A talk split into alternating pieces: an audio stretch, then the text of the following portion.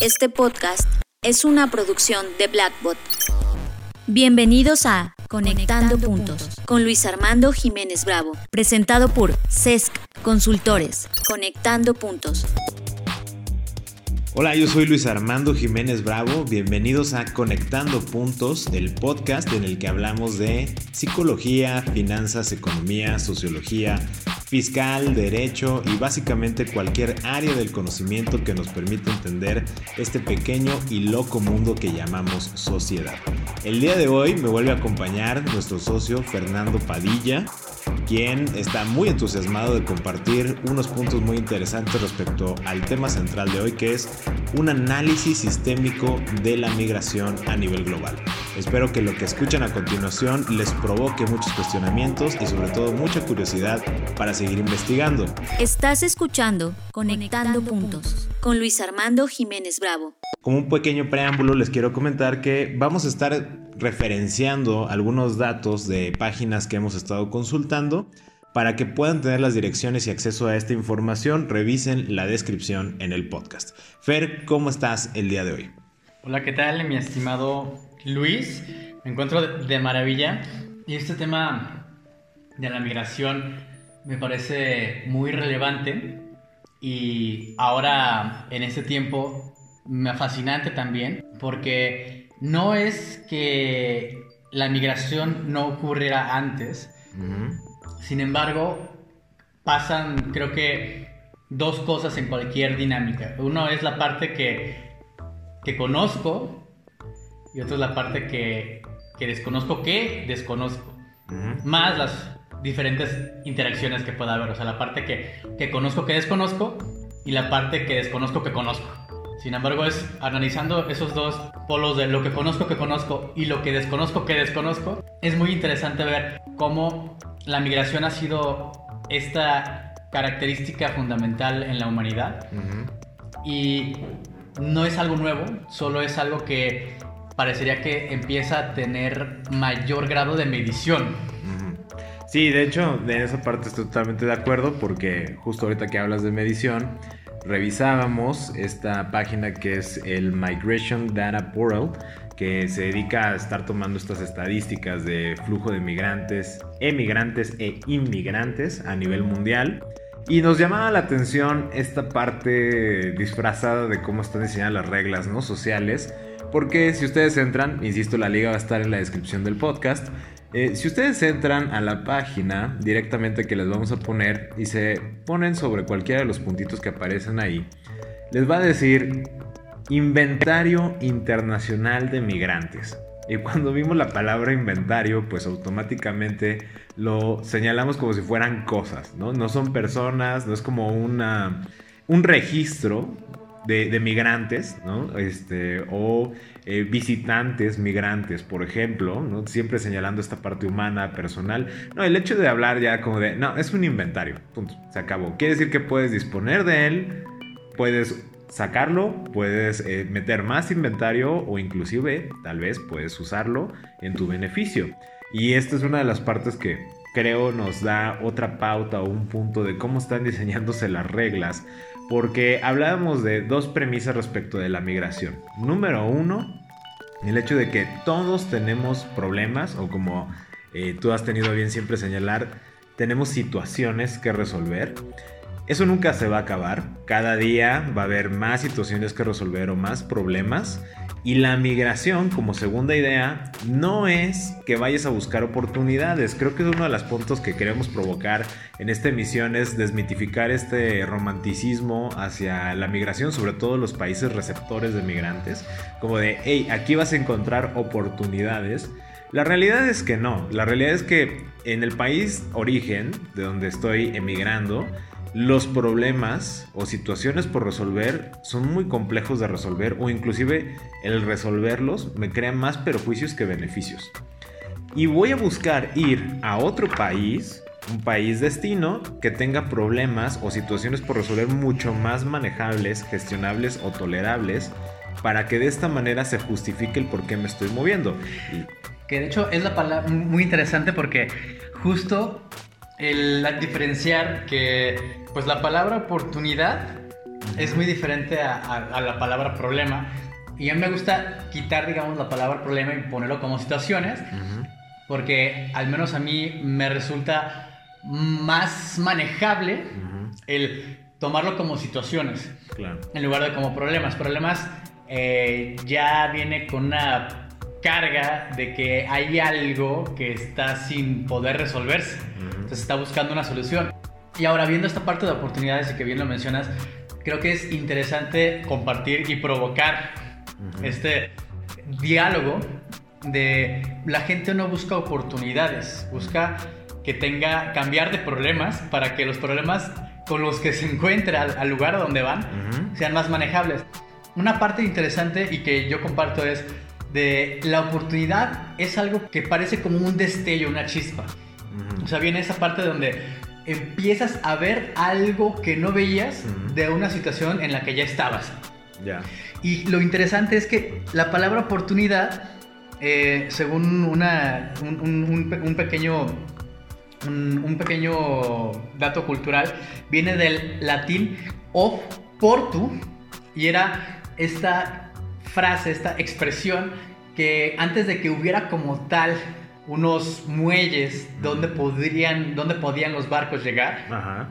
pues prácticamente era en la costa, llegaban y ¡pum! clavaban y para que no se fuera el barco. Entonces, ¿qué pasaba? Que en este oleaje, el op, op portu era esa parte de el momento en que el capitán veía que el oleaje de repente podía bajar y decía, ese es el momento en poder acercarme a la costa. Entonces no había como tal muelles, eh, los puertos no estaban consolidados, solo había pues, prácticamente la costa. Entonces tal cual, era el momento en que veía que el oleaje cambiaba, era en ese momento, dale para adelante, ve a donde haya tierra firme, clava y de ahí empezamos ya a dejar el barco fijo. Claro. Entonces era ver tal cual la misma situación, o sea, el oleaje, y de repente verlo diferente. Ver que va- variaba. Entonces, esa es una oportunidad cuando. Y eso va muy relacionado con toda aquella persona con ese espíritu emprendedor, que es empieza a ver algo que los otras, las otras personas no ven. Sí. O sea, ento- entonces ve esa oportunidad. O sea, en el oleaje empieza a ver que algo cambia y dice, ahí, ahí es el momento. Aunque haya riesgos, lo que sea, es, ahí es el momento. Entonces, es muy distinto esta parte del migrante que realmente no está buscando oportunidades, porque al final la oportunidad viene de esta cuestión que tú generas. Y el migrante está viendo Salir de. salir de, no está buscando generarlo. Entonces pasa esto que tú mencionas de, ¿sabes qué? Voy a buscar otro lugar donde los problemas sean más manejables o sean más sencillos. No quiere decir que no haya problemas. Son más sencillos, al menos con Desde lo que yo vengo. tengo, desde donde yo vengo y desde la información que yo traigo y las creencias y los recursos que yo tengo. 100%. Y, y me encanta esta acotación que hiciste porque ya desde ahí se distingue cómo el uso del lenguaje va definiendo una manera de actuar en las personas. Como dices, eh, en la oportunidad desde su origen eh, etimológico, básicamente era en la tribulación. Ya, yo ya, pero ya tienes que saber que yo quiero llegar a la costa. Tienes que saber hacia dónde vas y para qué, porque tengo que desembarcar. Creo que algo de eso es algo que caracteriza la oportunidad. Tengo que saber a dónde quiero llegar y para qué. Obviamente hay tribulaciones y donde se da el sentido de la oportunidad es que en esas tribulaciones cuando las veo más favorables o más gestionables, ahí es cuando me aviento para llegar. Situación muy diferente cuando hablamos de problemas o de situaciones por resolver en los migrantes porque dicen, mira, a veces ni siquiera sé hacia dónde voy a llegar. Lo único que quiero es salir de donde estoy. Yo no sé si voy a llegar a una cierta ciudad, no sé si voy a llegar a un cierto trabajo, no sé si voy a crear ciertas circunstancias más o menos favorables. Lo único que sé es que quiero salir de donde estoy porque creo, por la información que tengo y los recursos que traigo, que del otro lado el pasto está más verde. ¿no? Y para ver si realmente estoy acierto, investigamos algo que se llama el índice de libertad económico que creó la Heritage Foundation que igual van a encontrar la liga ahí en el podcast. Y nosotros nos casamos con esta hermosa conferencia que dio Usmar. Usmar Umar, Usmar un Umar. chico nacido en Ghana y como lo menciona, nacido un martes, porque en su tribu así es el ritual, es naces se indica el día en que naciste, no la fecha, no, el, no como tal decir, sabes que el 15 de abril de tal año, sino es naciste en martes. Entonces, la parte interesante es eso, cómo él logra al final aterrizar en lo que él nombra el país de los blancos, donde tal cual cambian sus problemas. O sea, los problemas con los cuales él se va a enfrentar son distintos a los de Ghana. Y al llegar ahí entonces lo ve más manejable. Él lo, él lo percibe así. Ahora, eh, quería conectar un punto con, esta parte de cómo él señalaba esto, que no tienen fecha de nacimiento, sino que nació un martes, ¿no? Porque dicen, en mi tribu eso no importa, no importa tu edad, no importa el año en que naciste, ¿no? ni el día específico en que naciste, solo sabemos como el martes. Y aquí cómo cambia la perspectiva inclusive de la vida, porque desde su tribu no hay esta presión del tiempo. O sea, no es como, ah, ya tengo 30 años, tengo que hacer mi primer millón de dólares, ¿no? O, ah, ya tengo 50, ya me voy a tener que jubilar. O ya este, tengo que ir pensando en este tema. Ya tengo 70, a lo mejor me va a dar algo. O sea, no hay esta conceptualización occidental del tiempo. Y se reduce a, naciste un martes y tú decides todos los días que siguen en tu vida qué tipo de vida quieres construir. Yo no sé si eso va a llegar en nuestra concepción occidental a los 10 años, a los 15, a los 60, hasta tu último respiro de vida el punto es cómo decides vivir. Y creo que desde ahí cambia mucho la perspectiva, porque narra esta aventura. Eh, fíjate yo qué romántico, se nota que soy muy occidentalizado. Este, esta aventura, no, este infierno, como él lo narra, donde ve gente querida morir, donde atraviesa el desierto, eh, todo este sufrimiento, creyendo que por llegar a España los problemas iban a ser mucho más tolerables, o lo que el país de los blancos, porque él ni siquiera sabía dónde iba a llegar, pero el país de los blancos. Y checando el índice de libertad económica dijimos, bueno, ¿y sí será? Porque ah, vamos a ver, ¿qué evalúa el índice de libertad económica como pequeño contexto?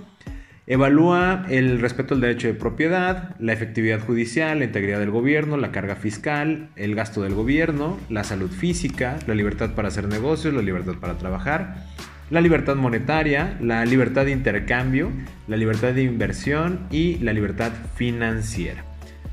Obviamente como se trata de un índice de libertad económica, pues no se a temas culturales, sociales, sino únicamente estrictamente lo que influye de alguna manera como variables en lo económico. Y veíamos que gana lo que tiene en rojo, o sea, la peor calificación posible, es el derecho de propiedad, la efectividad judicial y la integridad del gobierno. Nos dice, es muy corrupto. Pero tiene en verde la libertad de uso del dinero, la libertad de intercambio y la libertad de inversión. Es como, eh, hablábamos, ¿no? Es como si te dijera, mira, Gana es difícil y rudo, pero si eres rico no. ¿No? Y es como decimos, ok, o sea, si soy rico puedo invertir, sí, todo lo que tú quieras. Y fíjate que el gobierno es tan corrupto que si tienes lo suficiente, lo puedes comprar. Entonces es como un cierto paraíso de gente corrupta con mucho capital. Y luego lo comparamos con España, ¿no? Que es al, lugar al que llegó. Al lugar al que llegó. Al país de los blancos al que llegó y vemos que básicamente los indicadores son los mismos. O sea, la efectividad judicial, la efectividad del gobierno es la misma corrupción y tiene mucho más en verde la atracción de inversionistas o de gente rica. O sea, si eres rico, te va a ir bien porque también el grado de corrupción es alto. Que no se, se hace tan publicitado, es diferente. Es muy diferente. Y de hecho, cuando señalamos los dos países, no cambia el indicador en general. En circunstancias regulares, digamos, que tanto Ghana como España, en este caso particular de Usman, tenían las mismas condiciones de libertad económica. Y aún así para él, los problemas que vivió, las situaciones por resolver en su territorio, le parecían incapaces de ser gestionadas, o sea, ajenas a sus recursos y decidió con esta esperanza, porque obviamente esto que información que tenemos es un privilegio, desde la búsqueda de información y el saber que existe y muchas otras cosas, pero muchos migrantes no hacen estas investigaciones, no saben realmente a lo que se enfrentan, esperaba que le fuera mucho mejor y sí, de alguna manera encontró la manera de, salir adelante, pero terminó regresando a Ghana, ¿no? O sea, fue para encontrar problemas diferentes, ya no quiero decir mejores problemas, sino problemas diferentes que le permitieron crear un superávit con el cual pudo regresar a Ghana con su gente, que como este, él, tú lo dices muy bien, ¿no? Esta pasión que él tiene de yo conozco a mi gente, y regresar ese superávit que creó en España a Ghana. ¿no? Y esta es una realidad de el movimiento que crean los migrantes económicamente no solo termina en eso, sino también su cultura, porque esta conferencia que me habías compartido de BBVA si mal no recuerdo, la mayoría de su audiencia, si no es que el 100% eran blancos. Sí, Y él les está hablando en español. sí. Y- Un negrito, como él mismo se dice a sí mismo. Un negrito de gana les habla en español para abrirles conciencia de los privilegios que tienen. Eso es la migración. La migración al final del día es vernos en un, en un espejo humano para ser conscientes de nuestros privilegios, de, de ver que nuestros problemas no son tan intolerables como a veces los notamos, por ejemplo. Que, que a mí me parece muy interesante una anotación que un día compartiste sobre hay gente que tiene problemas bonitos. Ujú. O sea, tal cual. O sea, que hay gente que de repente se queja de, ay no, es que las últimas zapatillas deportivas de mi marca favorita no están tan bonitas como lo creía. O del color que yo quería. O no están disponibles en el color que yo quería. No están disponibles en el, en el azul pantone del año. O sea, no sé. Claro, azul O sea, clásico. Azul clásico. No está disponible en ese color. qué, qué tragedia. Mm. O sea, hay problemas bonitos. Y, y- y creo que está interesante eso de incluso reformular esta parte de, más allá de, de ir con la parte de qué, qué mal ser privilegiado. Mm. Es, primero yo creo que es eso, es quitar la arrogancia del privilegio, porque eso me separa de los demás. Y reconocer que, así como un día lo comenta Jorge Drexler, es eh, todos somos de ningún lado y de, de todos lados y de ningún lugar. Entonces, esta parte de, bueno, en el fondo todos somos migrantes. Algún día llegamos en donde estamos, sin embargo, la línea que nos une, ascendente familiar, es, no, no fueron totalmente de aquí.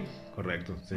O sea, yo tengo, digamos, esta parte de por ir conociendo, ir hilando la historia familiar, de, de en algún punto, o sea, en algún punto el tatara, tatara, tatarabuelo decidió migrar de Cefar a la Nueva España y de la Nueva España terminar en el Bajío mexicano. No él, sino ya tal cual su Sí, la descendencia. generación, ¿eh? Ujú. Entonces, esa parte de decir, al final, la misma familia en la que estoy salió de los problemas en los que estaba para ir a otros más manejables. Claro. Entonces, ver esa parte que el lograr encontrar esas soluciones en problemas más manejables también genera esa prosperidad. Y es eso, puede llegar incluso a generar esos privilegios, pero el privilegio no es para abusar de él, Claro. sino tal cual yo creo que para cómo, cómo hacerle para que mi privilegio pueda democratizarse. O sea, el problema, el problema no es, y algo que hemos dicho, no es que no es el dinero, es cómo hacemos para que más personas, no es, y tampoco es el- la propuesta de que todas las personas ganen lo mismo, porque cada persona tiene su historia. Sí. Y entonces sería nulificar esa historia, nul- nula- anular esa libertad de decisión. Cuando sabes que, ¿cómo le hacemos para que las personas tengan a su alcance estas herramientas y entonces como tal, si sea un ejercicio de libertad, hablando, digamos, por, por decirlo de una forma muy reduccionista, que la libertad es esa conciencia de, de- de lo que decido, que me pueden acercar a lo que percibo. Claro.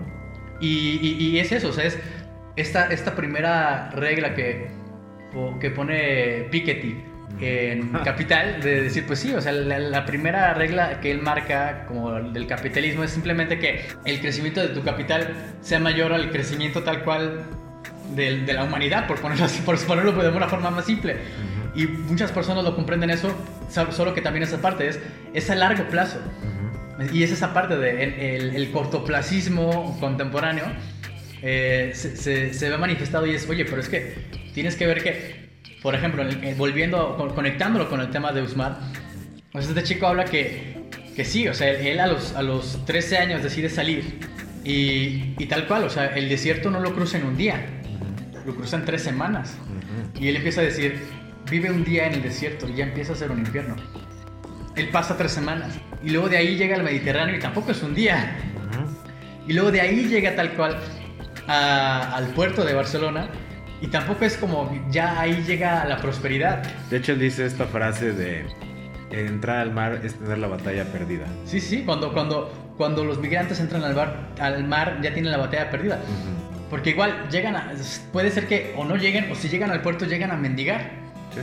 Entonces viene esa cuestión de, de empezar a ver que cómo, cómo incluso también el, el- el tener esa apertura, digamos, vamos a ponerlo así, de esta mirada del, migrante, de decir, ¿cómo puedo ver todo como nuevo? Para empezar a, ver que justo esa, ahora sí que a partir de incluso de, mis problemas actuales, cómo ver esa oportunidad en los problemas. Entonces empezar, a reconfigurarlo y empezar a, ver que, que, tengo que empezar a hacer una acción. Él en su, en su historia que comparte eh, menciona que de repente escucha tal cual una, una voz que le dice, habla con esa señora. Y tal cual, o sea, pudo haber ocurrido la voz y, él no decidió hacer una acción. Claro. Entonces yo creo que también tiene que ver mucho con eso de... Aceptar tu responsabilidad. Aceptar tu responsabilidad y, creo que es esa parte muy interesante de el, el inmigrante eh, no necesariamente es aquella persona que que termina estando con bajos recursos, sino es toda persona que busca moverse para, para tal cual cambiar de problemas. Sí, te voy a reforzar con algo que me parece excelente el, ejemplo. Eh, Gerard Depardieu, que es el, actor este francés, fue migrante a Rusia. De hecho, hasta pidió su nacionalidad rusa, ¿cierto? Porque quería cambiar un problema, la carga fiscal. La carga fiscal francesa para él como multimillonario era un gran problema. Como decíamos, un bonito problema, pero al final del día para él era un problema y es migrante hacia Rusia, donde la carga fiscal nada que ver con la que manejan en Francia. Y entonces, como dices, no quiere decir que un migrante, de facto, es una persona limitada en recursos o pobre.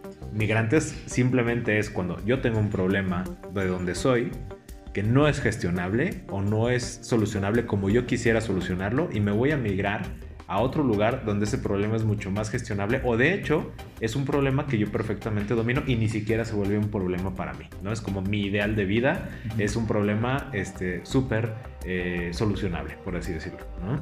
Eh, quiero vincular nada más esta parte, conectarlo. Me encantó cuando dijiste el tema de la ficción del dinero.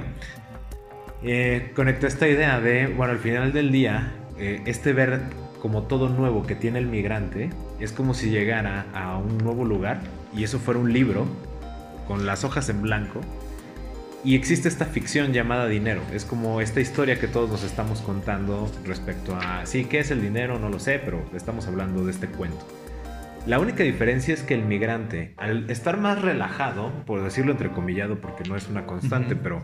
Al momento de que el problema se vuelve diferente y está en el lugar donde ya no trae, para él fue un éxito salir de donde estaba. Llega a un nuevo lugar y como ya para él triunfó en la vida, porque ya cambió de problemas, ve todo de manera distinta. Identifica las reglas del lugar y entonces ahí sí ya se habla de que el migrante identifica oportunidades, pero porque ya vive ahí. Porque de alguna manera ya fue triunfador, que eso es algo que no tienen los locales. Los locales sienten que no han triunfado porque siguen lidiando con los mismos problemas de siempre durante toda su vida. Creo que eso es una ventaja inclusive que trae el migrante. No importa si trae dinero o no trae dinero, el, el, hecho de decir salí de un lugar que no era tan favorable a donde sí, pues oye, para él ya es un gran éxito de vida, en el mismo caso de Guzmán, ¿no? Sí, y esto lo ligo con esta parte que me encanta que es el principio de la favorabilidad. Ok. Eh, el principio de la favorabilidad, o sea, que pareciera que todo me está favoreciendo o como luego coloquialmente hay gente que le llama como la suerte del principiante. Parecería que llega alguien externo a la ciudad y pum, abre una panadería y le pega, ¿no? O sea, llega un armenio, llega un egipcio, llega incluso alguien, no sé, de Guadalajara, de Querétaro y pum, de repente, ay, no manches, le, pega, le pega. O sea, le es como prospera. Y yo creo que tiene que ver mucho con esto que tú mencionas de cómo empieza a ver la persona, la persona empieza a ver las cosas nuevas. Entonces, ahí lo vinculo mucho con esta empatía. empieza la persona a ver las cosas nuevas y decir, a ver, ¿qué se necesita aquí de lo que yo tengo? Entonces, ah, ¿sabes qué? Yo no he visto una panadería con el pan de Armenia. Yo creo que estaría bien porque quiero compartirlo. Y entonces empieza a prosperar. Que es muy diferente al copiar, pegar. Que luego hay muchas personas que, que, creen que eso es lo. Que creen que esa es la creatividad. Eh, y que incluso se, creo que cometen el atrevimiento de decir que creen que eso es innovación. bueno. Todavía creo que es un poco. Eso es todavía más grave. Más divertido de escuchar. Entonces, eh, creo que lo importante es eso que es el principio de la favorabilidad viene porque yo lo vinculo con la empatía. Llega la persona a ese lugar y dice, a ver, en mi lugar tenía esos problemas. Aquí no los tienen. Tienen otros. Están en pero la estos gloria. No los tienen. Y, es, y esto que ellos se quejan es como, yo ya lo resolví. Para mí no es problema. Para mí no es problema, es como, y si se los doy, si simplemente lo que yo ya es solucionado, porque, porque aquí es como, en verdad te estás ahogando con un vaso, en un vaso con agua, Ujú. pues lo comparto. Em- Empieza esa empatía de decir, yo tengo esto, ellos no lo tienen, se los doy. Y entonces realmente creo que es esa empatía lo que provoca lo que la gente le llama el, el- la suerte del principiante, Ujú. que es lo que me gusta decirle como, seguramente alguien ya más lo nombró de esa forma, me gusta llamarle como el, el principio de la favorabilidad, Ujú. que viene esta parte de cómo puedo, qué puedo yo compartir de lo que tengo, porque yo ya vi que el problema que ellos tienen, yo ya lo solucioné, entonces ya no es problema, porque puedo dárselos. Ya tengo la solución. Y eso mejora de, de alguna manera el sistema, inclusive el que llega el migrante, ¿no? Eh, que tal vez esa sea mucha de la importancia del por qué. El frenar la migración o el buscar frenar la migración a los países nunca será una respuesta adecuada, puesto que traen soluciones a problemas que para nosotros ya fueron irresolvibles. O sea, ya fue como de, ¿esto qué es? No, no puedo resolver este tipo de problemas, pero como esta persona viene de esos mismos problemas, pero diferentes, resulta que cuando viene para acá, te trae la solución. Y entonces ve todo nuevo, ve todo como una gran oportunidad. Y nada más quiero vincular un, un último punto con esta parte del migrante, de la historia que te cuentas a ti mismo respecto de ti mismo. El migrante o la migrante que exitosamente llega a ese país de los blancos o de los negros o de los amarillos o como se les quiere identificar, si tiene adversidades en ese nuevo lugar, como seguramente las tendrá, porque tiene todo en contra y al mismo tiempo todo a favor, nunca se le va a olvidar el recuerdo de si sobreviví al viaje, puedo con esto también.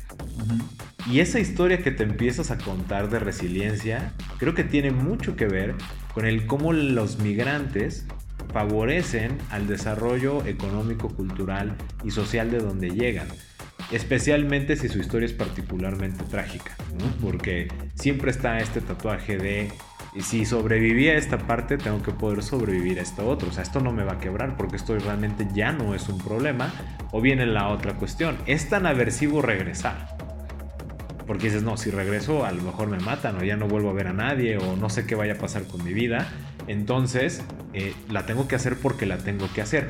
Que son dos elementos, y no estoy hablando que todo el mundo tenga que tener una historia trágica, simplemente hablo de la concepción de cómo nos vemos a nosotros mismos. El subproducto, por así llamarlo, mental de estas dos historias, en el primero cuando se tiene estas historias de reto, la persona crece en su confianza y en su autoestima y empieza a creer en ella como persona. Y entonces el local generalmente no cree en sí mismo. Porque está acostumbrado a los mismos problemas. Es más, los problemas se vuelven parte de la cultura del lugar. Si no tienes esos problemas es porque no eres de aquí. Y ya no buscas ni siquiera resolverlos, ¿no? Es como, ah, siempre estoy muy cansado. Ah, es que está muy difícil la cosa. Ah, es que se contrajo la economía. Ah, es que está muy parado este rollo. Si no hablas de eso, pues no eres de ahí. Y el migrante como no está inmerso en esa cultura, dice, no, pues no, déjame lo resuelvo. Porque a mí no me conecta el perpetuar ese problema. O sea, vengo de donde hay problemas distintos. Y la otra parte es que inclusive el local no tiene este referente previo del, híjole, no quiero volver a regresar a eso. O sea, no sé qué tenga que hacer, voy a dar lo mejor de mí, voy a compartir al máximo, voy a comunicar lo que tenga que hacer, voy a tener toda la creatividad del mundo, pero no puedo regresar a donde estaba. Porque regresar a donde estaba es donde ya está. y porque, porque pocas veces eh, tenemos esta movilidad social y de unidades domésticas, ¿no? Donde, oye, sabes que antes tenía a lo mejor un X ingreso y ahora tengo 10 veces más de ingreso. Ahí sí, sí tienes ese fenómeno, porque dices, yo no quiero regresar a tener este, ese ingreso 10 veces menor. Pero eh, el hecho es que la mayoría de las personas locales no viven esas historias porque han mantenido una historia constante que no les permite crecer y a lo mejor mucho por eso, para cerrar el punto ya, eh, por eso dicen que los viajes ilustran, porque de alguna manera cada vez que nosotros viajamos somos migrantes en ese país que vemos con nuevos ojos esas situaciones, aprendemos y regresamos con el hecho de anécdotas. Viví esto, viví el otro, observé esto y te amplía la mirada del lugar en el que tú eres, ¿no? Y cuando regresas a tu casa o regresas a tu lugar de origen, nuevamente actúas como ese migrante donde todo lo ves nuevo y ya no ves los problemas igual, ¿no? ¿O qué piensas al respecto? Sí, es, es algo muy interesante de cómo permanece ese anclaje, yo ni siquiera diría como un anclaje a, a lo geográfico, sino un anclaje emocional de ese constructo social que cada persona denomina hogar. O sea, hay un anclaje emocional que parecería que es geográfico, o sea, parecería que es una ciudad o un pueblo. Pero no, son características. Son características al final. Y, y, y es esa parte de, de, los viajes, amplían la mirada, el moverte. Y algo interesante es, al final para la mente no te moviste, porque la mente no tiene ni tiempo ni espacio. Sin embargo, vio más. Y creo que es lo interesante. Que, que si todo, en todo momento podemos hacer el esfuerzo de permanecer con esa mirada migrante, de ver todo nuevo, todo el tiempo, que es algo que luego me encanta decir que es la mirada de la, de la niñez, que es lo que al final hacen las niñas y los niños eh, en su niñez temprana. Ven botar, que botas una pelota y te dicen otra vez. Desde la mirada del adulto es como, lo acabo de hacer. Desde la mirada de la niñez es, no, porque la que hiciste ya pasó. La siguiente no sé cómo va a ser. Es nueva. Entonces viene esta mirada de, de la niñez, de, de, que lo vinculo con esta mirada del migrante de ver todo nuevo otra vez. Porque al final, para la mente no hubo un movimiento, hubo una ampliación de la mirada. Para la mente no hay una, una movilidad física, porque no tiene ni tiempo ni espacio. No se mueven esas dimensiones. Para, digamos, el ser físico, que denominamos como esa parte consciente, si nos movemos de lugar. Sin embargo, creo yo que lo que se amplía es la mirada. Empiezo a ver algo que estaba sin ver. Entonces, ¿qué pasa? Conectando con el punto inicial, es lo que conozco que conozco, crece, lo que desconozco que desconozco, disminuye, no quiere decir que vaya a terminar. Claro. Y entonces las otras dos configuraciones de lo que conozco que desconozco y lo que desconozco que conozco, también sufren cambios. Y bueno, yo no digo sufrir, tienen cambios.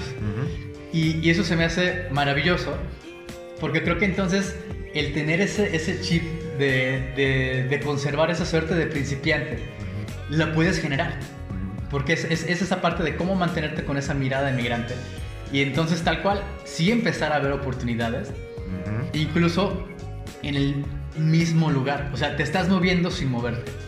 Me gustaría resumir esta parte que dices con, como en esta frase. Eh, es como, mantengamos ser niños migrantes en un mundo de adultos. Sí. Para que esa mirada migrante se mantenga sin moverte. Porque como dices, para la mente, pues no hay tiempo ni hay espacio. Aunque el cuerpo se mueva, lo único que sucede que es, ves con ojos distintos. Lo mismo que antes veías, pero se amplía tu mirada. Y lo percibes diferente, lo sientes diferente, lo apropias de manera distinta. Y mientras mantengamos esa mirada migrante, es donde nos mantenemos en constante creatividad, en constante pasión y curiosidad por descubrir qué más hay, inclusive aunque no me mueva del lugar donde estoy, ¿no? Sí. Es, pues yo creo que maravilloso el, el cerrar con esta parte de, del el punto conectado final es la migración, al final del día, existe por el simple hecho de ampliar nuestra mirada. Y mientras mantengamos esta ampliación de mirada, podremos decir que todo siempre es excitante, innovador y novedoso. ¿no? Sí. Muy bien. ¿Algo más que quieras añadir, Fer? Eh, y entonces podemos ver las, op oport las oportunidades. Ver las oportunidades. Ver lo distinto en lo que parece ser lo mismo. Con eso cerramos esta emisión de, este podcast. Les agradecemos mucho a todos los que nos han estado escuchando, comentando, retroalimentando y agradecemos que compartan este contenido. Si les interesa que ampliemos algún tema o hablemos de alguna otra situación, por favor indíquenos. Y simplemente nos despedimos diciendo que los invitamos a que sigamos conectando. Escuchaste Conectando, puntos, con Luis Armando Jiménez Bravo, presentado por CESC Consultores. Conectando, Conectando puntos. puntos. Contenidos y conducción, Luis Armando Jiménez Bravo. Producción, John Black y Fernanda Rocha. Grabado en los estudios Blackbot.